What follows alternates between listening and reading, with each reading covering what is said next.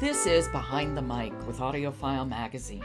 I'm Jo Reed. Robin Whitten, who is an editor and, in fact, the founder of AudioFile, has been with me this week, and she's been giving us some suggestions for some really cool listening. Hi, Robin. Hi, Jo. And what is in your back pocket today? Well, we have a classic in my pocket today. I love classics. Yes. Well, this is uh, the first time ever on audio. Thornton Wilder's The Bridge at San Luis Rey, read by Tom Rivera. Ah, well, that happens to be one of my favorite novels of all time. Really? Oh, well, yeah, then. in point of fact, it really is.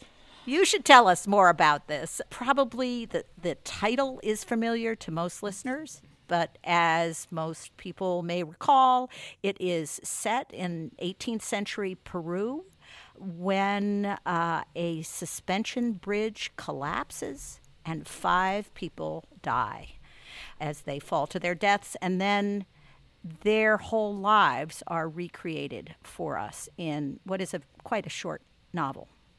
It's very short and and so much is is looking at who those people were, but you know, we plan life and is life planned and the way we die planned or is life happenstance and the way we die equally uh, accidental.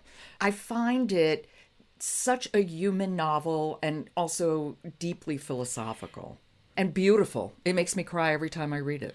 Well, it really it is really interesting that it has never been on audio before. Mm-hmm. And that several of Wilder's titles uh, have been released on audio this year.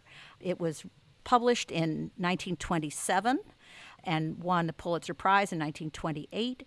But it has been on every reading list and night table for generations for people to really contemplate the lives, our lives, through these five people's lives. I think it's one of those books that, you know, deserves that place on people's end table. I know one time I read it, it was in my book club in 2009 after eight people were killed in a metro crash here. Oh, interesting. Yes. And we read that book. Mm-hmm.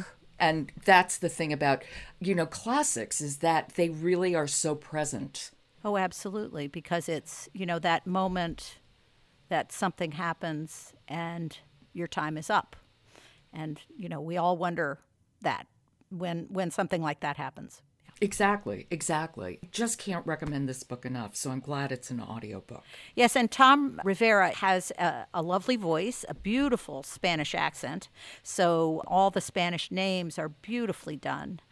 It's interesting because I noticed Wilder's language, which seemed to me, I mean, it's recognizable as being written in the early 20th century. He's a formal writer. Yes. I think there's a formality to his to his writing. That's probably what I picked up on.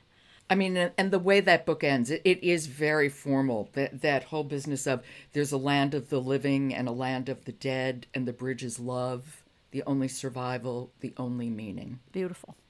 Beautiful. I mean, but quite formal, I think. Yes. So it's a it's a great opportunity for listeners to visit, revisit, and probably have a very different impression of the book uh, after listening to it. Okay, well, why don't we hear a little bit? Which part are, are you going to play? So this is right in the beginning. We're hearing about the bridge. Okay.